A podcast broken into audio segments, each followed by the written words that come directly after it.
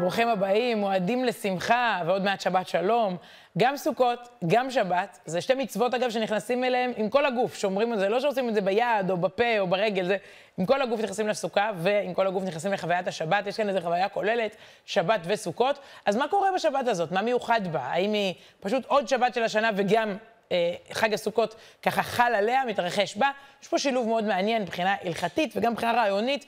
אה, השבת המיוחדת הזאת של חג הסוכות תשפ"ג שלפנינו, ניגע בכמה נושאים. בואו נתחיל בקריאה בתורה. דבר מאוד מעניין, אין פרשת השבוע. אה, בשביל אחת כמוני שדי מכורה לפרשה, שבארץ נהדרת עושים עליי חירויים על זה שאני אובססיבית לפרשה. עצרנו רגע עם פרשיות השבוע השוטפות, יש קריאה מיוחדת בתורה. זאת קריאה שגם חג הסוכות מוזכר בה, אבל לא רק. בדיוק שמעתי לא מזמן על ילד, ילד בר מצווה, שקצת התבאס, יצא לו, הבר מצווה היא בשבת, חול המועד סוכות, השבת. וככה, אז אין לו פרשה, אז מה? והסבירו לו שזה דווקא דבר נורא מיוחד. כי הקריאה היא על מה שקורה אחרי חטא העגל. בעצם, אחרי שהעם אה, עשה עגל זהב, רגע, נלך עוד יותר אחורה, אחרי שהם קיבלו את עשרת הדיברות, משה עלה עוד פעם להר, ואז הם עשו עגל זהב. אז הוא ירד וניפץ את אה, לוח, לוחות הברית, עשרת הדיברות, ועלה למעלה. ו-40 יום, וזה מתואר, זה אותה קריאה, זה מה שיקראו בשבת בבוקר בבתי הכנסת ברחבי העולם היהודי. משה מבקש מחילה. ואז הוא מקבל שני לוחות אבנים מחדש, שלמים, אה, אה, עשרת הדיברות, אה, במובן מסוים שמלוות אותנו עד היום, כי הראשונות נופצו. כלומר, בשבת הזאת, ככה אמרו לאותו ילד בר מצווה קצת מבואס, זאת השבת שבה חודשה הברית בינינו לבין אלוקים. זאת השבת האמיתית, לא רק הברית בינינו לבין אלוקים. זאת השבת האמיתית שבה נתנו את עשרת הדיברות. אז זאת הקריאת בר מצווה שלך, אה, שמזכירה לנו שיש סליחה ומחילה וכפרה, ואפשר להתחיל מחדש, והיא מזכירה לנו כל כך הרבה, הרבה דברים יפים. בהמשך הקריאה באמת מוזכרים שלושת הרגלים, גם פסח, גם שבועות וגם סוכות, קוראים בסוכות, על סוכות בתורה. זו קריאה מאוד uh, מיוחדת, מאוד מרגשת, והקטע הזה של הלוחות השניים, תמיד לי, לי אישית מזכיר את ההבדל בין פומבי לבין פרטי, בין ציבורי לבין אישי. וזה לא רלוונטי רק למשה שם במדבר, למשה רבנו, רלוונטי לכל אחד אה, כאן ועכשיו. מה אתה עושה ומשתף ומספר ו- ו- ומזמן את כולם לחיים האישיים שלך, ומה אתה עושה בצורה יותר נסתרת, ומה מהשניים יותר נצחי, יותר אמיתי. וזה די מדהים. מעמד הר סיני, אם הייתי באה לילד בגן, אומרת לו, צייר לי את מעמד הר סיני, הוא היה מצייר את כל הברקים והרעמים והלוחות הברית וכל העם, נשים, גברים וטף, כולם עומדים מסביב, וואו, מעמד. אוקיי, איך הסתיים המעמד הוואו הזה? לצערנו בכישלון. עגל זהב, ניפוץ הלוחות. מתי באמת קיבלנו את הלוחות? איזה מעמד הר סיני היה שם? ש... שום מעמד הר סיני. בן אדם אחד. האירוע הכי אינטימי, הכי פשוט. תראו בפסוקים. ויאמר השם אל משה, פסול לך שני לוחות אבנים כראשונים. 40 יום משה התחנן, להתפלל לקבל את המילים האלה, שהוא מקבל מחדש את עשרת הדיברות. פסול לך, וכתבתי על הלוחות את הדברים אשר היו על הלוחות הראשונים, אשר שיברת. אתה תקבל מחדש את עשרת הדיברות, את כל העקרונות. אבל איך? איך תקבל אותם עכשיו מחדש? אז מה, תקרא שוב לעם, נעשה מעמד הר סיני חוזר? הפוך. ואהיה נכון לבוקר, ועלית בבוקר אל הר סיני, וניצבת לי שם על ראש ההר. ואיש לא יעלה עמך, וגם איש אל ירא בכל ההר, גם הצאן והבקר, אל יראו אל מול ההר ההוא. וואו, אפילו הפרה לא יכולה שמה קצת ללחך עשב. אינטימיות מוחלטת. מעמד הר סיני הראשון מול מעמד הר סיני השני, אף אחד לא קורא לו מעמד הר סיני, זה פשוט משה ואלוקים. זה סיפור על משהו שהוא גם גדול ופומבי וחולף לצערנו ולא מחזיק מעמד, ומול משהו שהוא אישי יותר, והוא נצחי עד היום. זה, מה ש... זה מעמד הר סיני שמלווה אותנו עד היום. ואם מישהו לא הבין, אז רש"י ככה עוזר לנו. מה זה אומר ואיש לא יעלה עמך? תעלה לבד בעצם. הראשונות, הוא אומר, הלוחות הראשונים בעצם, הלוחות הראשונות. על ידי שהיו בתשואות וקולות וקהלות. תשואות זה רעש, קולות זה רעש, קהלות זה להקהיל אנשים, זה קהל, זה קהילה, זה רעש. בגלל כל הפומביות שלטה בהן עין רעה. אין לך יפה מן הצניעות. כלומר, מה שרש"י אומר לנו על המעמד הזה של אה, לוחות הברית השניים, האמיתיים, שאף ילד לא יצייר בגן, אף אחד לא מדמיין את מעמד הר סיני הזה, זה לא, הוא לא הפופולרי, הוא לא אווירלי, אין לך יפה מן הצניעות. הרבה מאוד פעמים דברים אמיתיים אה, הם אישיים יותר. אתה לא כל היום צריך לספר לכל העולם, כל הזמן, כל דבר. יש גבולות שהם דברים שהם שלך, ובדרך כלל אלה הם הדברים היותר אמיתיים בחיים. אה, זכיתי בקיץ האחרון להתארח במחנה קיץ, שנקרא קמפ מסורה, בניו יורק, עם נוער שעובר שם חוויה מדהימה, בקטע הזה של הפרטי והציבורי. מדובר בנוער אמריקאי מכור סלולרי, שמפקיד את הסלולרי בכניסה למחנה, הוא מקבל אותו בסוף הקיץ, כחודשיים אחר כך, בסוף אוגוסט. זה ניסוי. במובן מסוים זאת גם התעללות. כי הילדים האלה אה, לא יכולים להתקשר להורים. זה נעשה בצורה קיצונית, ממש אה, מוחלטת. לא מתקשרים להורים להגיד שבת שלום. הם לא מקבלים תמונות, הם לא שולחים, הם לא מתעדכנים בחדשות, הם לא עושים משחקים, הם לא מחוברים לרשתות, הם חודשיים במצב של עוף. אבל מה שהבנתי שם זה שבחודשיים הם במצב של און, שהם כל השנה לא היו. עשרה חודשים בשנה הם עוף, כי הם בתוך הזומבים, בתוך המסך, ופתאום הם און. פתאום אתה מדבר עם בני נוער, ומסתכלים לך בעיניים, זו חוויה מדהימה. מסתכלים אחד לשני. הם במה אה, שנקרא חברתיות, והם נמצאים שם, הם לא באלף מקומות אחרים. בחודשיים האלה שאלתי אותם הרבה מאוד פעמים אם הם מתגעגעים לסלולרי, כמובן שהתשובה הייתה כן, אבל בסוף בסוף, בסוף החודשיים, כששאלתי, אתם רוצים אותם בחזרה? הנה, הסלולרי מגיע, תיעדנו איך זה חוזר להם ליד. אתם רוצים אותו בחזרה? והתשובה הייתה לא. טוב לנו, ובריא לנו, וחופשי לנו, בלי השעבוד. למכשיר הזה, אנחנו בדיוק על הנקודה הזאת של פומבי וציבורי, נראה עכשיו שתי חניכות במחנה, מסכמות 60 יום בלי סלפי. הנה. מעולם לא הרגישו כל כך שפויות ושמחות. I feel like it's so good that like we're always on our phones and now that we get a break from it, it feels like good. Like I feel relaxed. You don't always need to be stressed. Like take a picture with her, take a picture with her. Like it's just so much more free without it. I definitely think about myself the way I look less often than I would if I had my phone because I'm not constantly stressed about like how do I look like let me look at myself let me take out my camera let me see how I look it's so much like cleaner without it. אבל גם לחודשיים קסומים בלי סלפי ופילטר מתברר, יש סוף. After this long summer, they're going back to the campus on their way out. on a little deep level, I think they don't want it back. They appreciate uh, the freedom it gives them not to have it. So it's quite sad you're gonna give it back to them. Bittersweet, bittersweet. אז טוב, אפשר עוד לדבר הרבה על באמת, גם אני עברתי שם תהליך איתם אה, לאורך הקיץ, אבל לא, הטלפון שלי היה איתי. אבל אה, אני חוזרת שוב, חלק מהמסר בקריאת התורה שלנו בשבת אה, חול המועד סוכות, זה על מה, מה עושים אה, מול כל העולם, מה שומרים אלינו פנימה ומה יותר אמיתי. עוד קטע מקריאת התורה, אה, יש מנהג. מנהג זה לא הלכה, אני חושבת שבעדות אשכנז ובעדות אה, תימן בעיקר, מקפידים על כך לקרוא את מגילת קהלת. זה לא כל כך מוכר. הרבה מאוד אנשים אה, כמובן יודעים שבפורים קוראים את מגילת אסתר, או בשבועות קוראים את מגילת רות, או בתשעה באב, להבדיל, קוראים את מגילת איכה, אבל כן, סוכות מאוד מזוהה עם מגילת קהלת. אגב, שבת חול המועד פסח זה מגילת שיר השירים. מה קורה בסיפורו של קהלת, ולמה דווקא עכשיו קוראים אותו?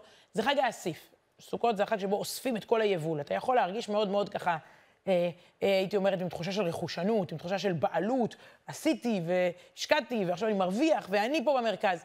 אז שלמה המלך, מחבר ספר קהלת, שלמה המלך, החכם מכל אדם, מזכיר לנו כל מיני אמיתות על כסף ועל רכוש ועל כבוד. אה, נטעם קצת מהמגילה המיוחדת הזאת, מגילת קהלת, שכאמור זה מנהג לקרוא אה, גם אותה בשבת הזאת, והיא מתחילה במילה הבל. לא פעם אחת, שוב ושוב ושוב. הבל הבלים, אמר קהלת, הכל הבלים, הכל הבל. שלמה המלך בעצם יודע על מה הוא אה, מדבר, כשהוא עובר על תחומים שונים, כי הוא היה מלך שהיו לו, היה לו הרבה מכל דבר, והוא נותן לנו אולי ככה בסוף ימיו איזו פרספקטיבה.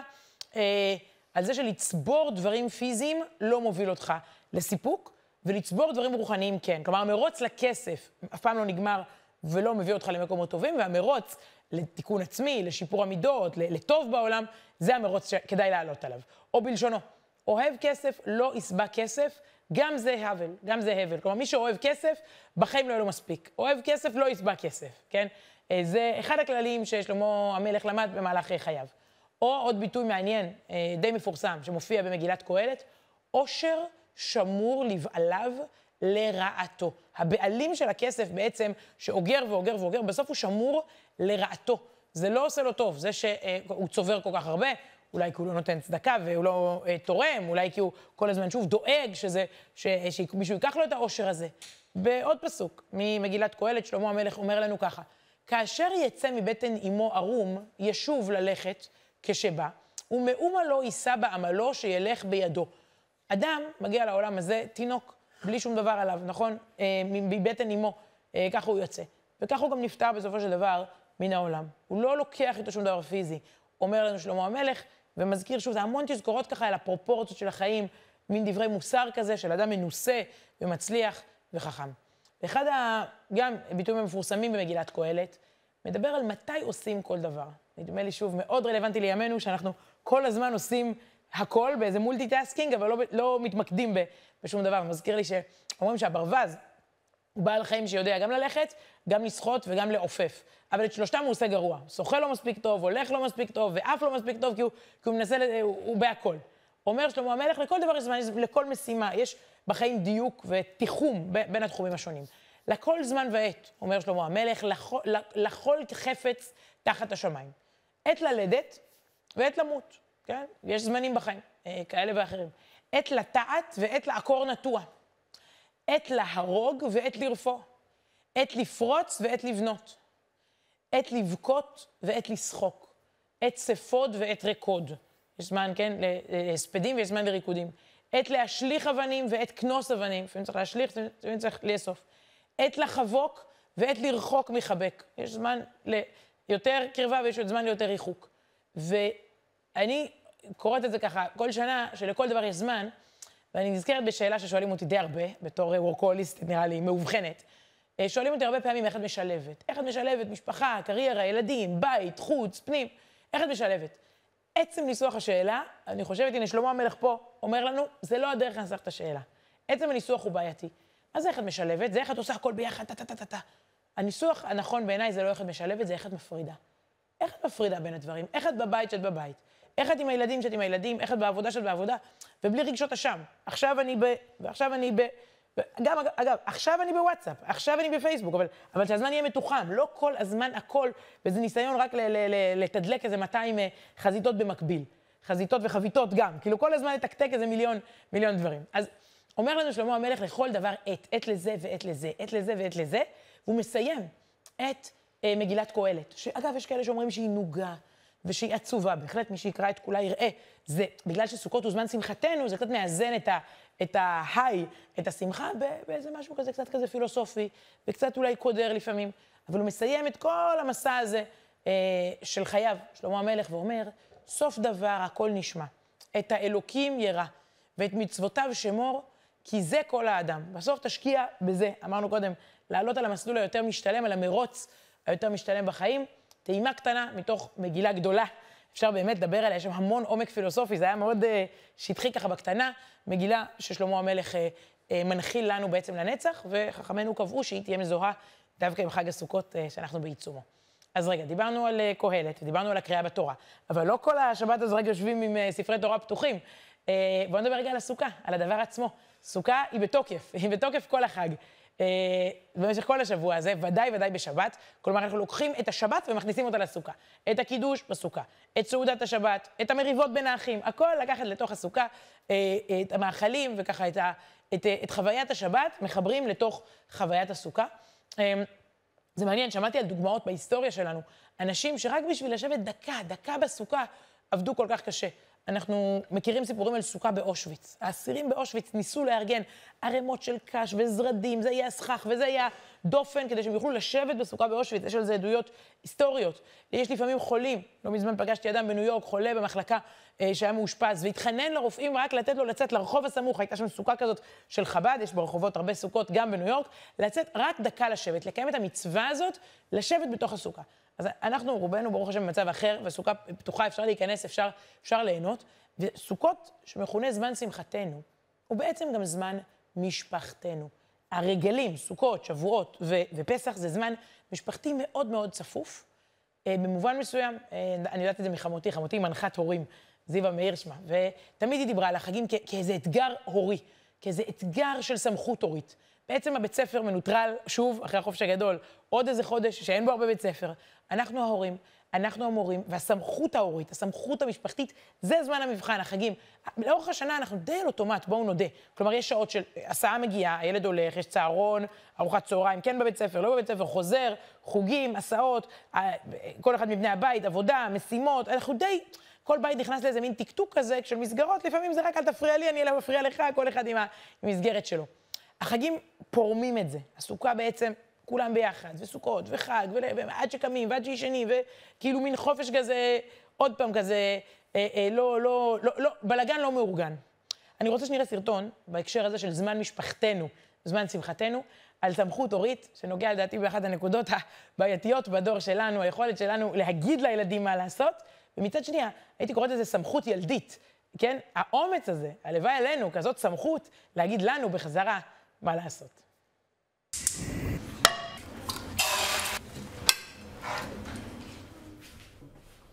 תיאבון. איכס. מה איכס? ביקשת חביתה. אבל זה נגע במזל העגבנייה. אה, אז מה? זה מגעיל, תכין לי חדשה.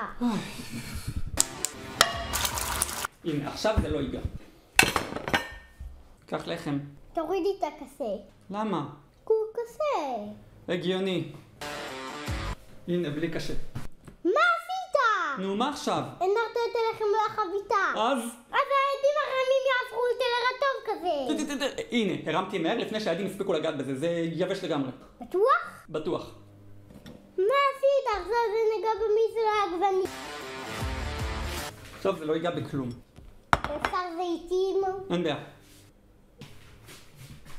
אה, אתה יודע מה? נשים בצלחת אחרת, נלך על בטוח. יש טונה? יש איזו הגבלה מסוימת במה מותר לה לגעת, במה אסור, משהו? טונה צריכה להיות פרוטה מהסמל. כדי שהיא עדיין תהיה לך, אבל לא יהיה בסל לגמרי. היא צריכה להיות בסלחת עם זיתים. כי אני אוהב טונה רק עם זיתים בפנים. הזיתים צריכים להיות הבאות, כי אחרת זה גדול מדי ולא מתערבב. כל זה יכול להיות בסלחת של העגבנייה. אבל עדיף שכל אחד יהיה בצד אחר.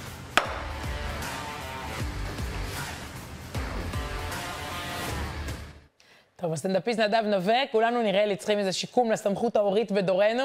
נדבר פה על בעיה משותפת, והחגים הם, הם, הם אתגר ב- בהקשר הזה, אה, וזה המשפחה גרעינית, לפעמים זה יכול להיות אה, פיצוץ גרעיני, וזה באמת אה, ימים מאתגרים לכולנו, אבל מצד שני גם ימים באמת של, של שמחה משפחתית ושל שמחה קהילתית. יש פה פוטנציאל אדיר, זמן שבו באמת כולם ביחד, בלי כל המגבלות, בלי כל העיסוקים האחרים והסחות הדעת, וזה לא רק כל משפחה בסוכתה, אלא זה גם משהו קהילתי. זה שיוצאים, שכל משפחה יוצאת החוצה, אתה פעם בשנה לפעמים רואה את השכנים ושומע אותם, ושומע, אני אה, זוכרת שפעם עשינו מין סיבוב סוכות כזה, אתה שומע כל משפחה שרה את השירי חג שלה, ועושים כל מיני ביקורי סוכות, ובודקים אה, אה, מה, מה, קישוטים וכאלה דברים. ולפני שנתיים-שלוש, משפחת בורדוביץ', מהשכונה הצפונית של היישוב אלקנה, אה, החליטה לחבר, שימו לב, בשרשרת נייר, את הסוכה שלה עם הסוכה של השכנים. הם חשבו שזה מבטא יפה את הרעיון הזה של אחדות, של סוכת שלום. הם לא דמיינו את מה שקרה מאז. כל השכונה התלהבה, ובעצם משפחות יצאו לקנות כאלה פסי קרטון צבעוניים בשביל שרשראות, ושלפו שדכנים, וההורים הביאו כל מיני סולמות, וכל ילדי השכונה הצטרפו במרץ, והם יצרו שרשרת באורך של קילומטרים. אני לא יודעת מה אומר ספר השיאים של גינס, אבל זה בהחלט ממש ממש בעיניי מתוק. בית התחבר לבית, סוכה התחברה לסוכה, והם יצרו סוג של אחווה אה, ששום גשם לא הצליח לקלקל. בואו נראה רגע את מה שהתחילה משפחת בורדוביץ' והמשיכו עוד הרבה משפחות, אפרופו באמת המסר של חג הסוכות. שרשרת של הנקניק מתחילה מיגו רודיש, תעשו שלום. ממשיכה לעוגן שהשקיעו בצבעוני. אה, יפה. ממשיכים מעוגן לצדוק.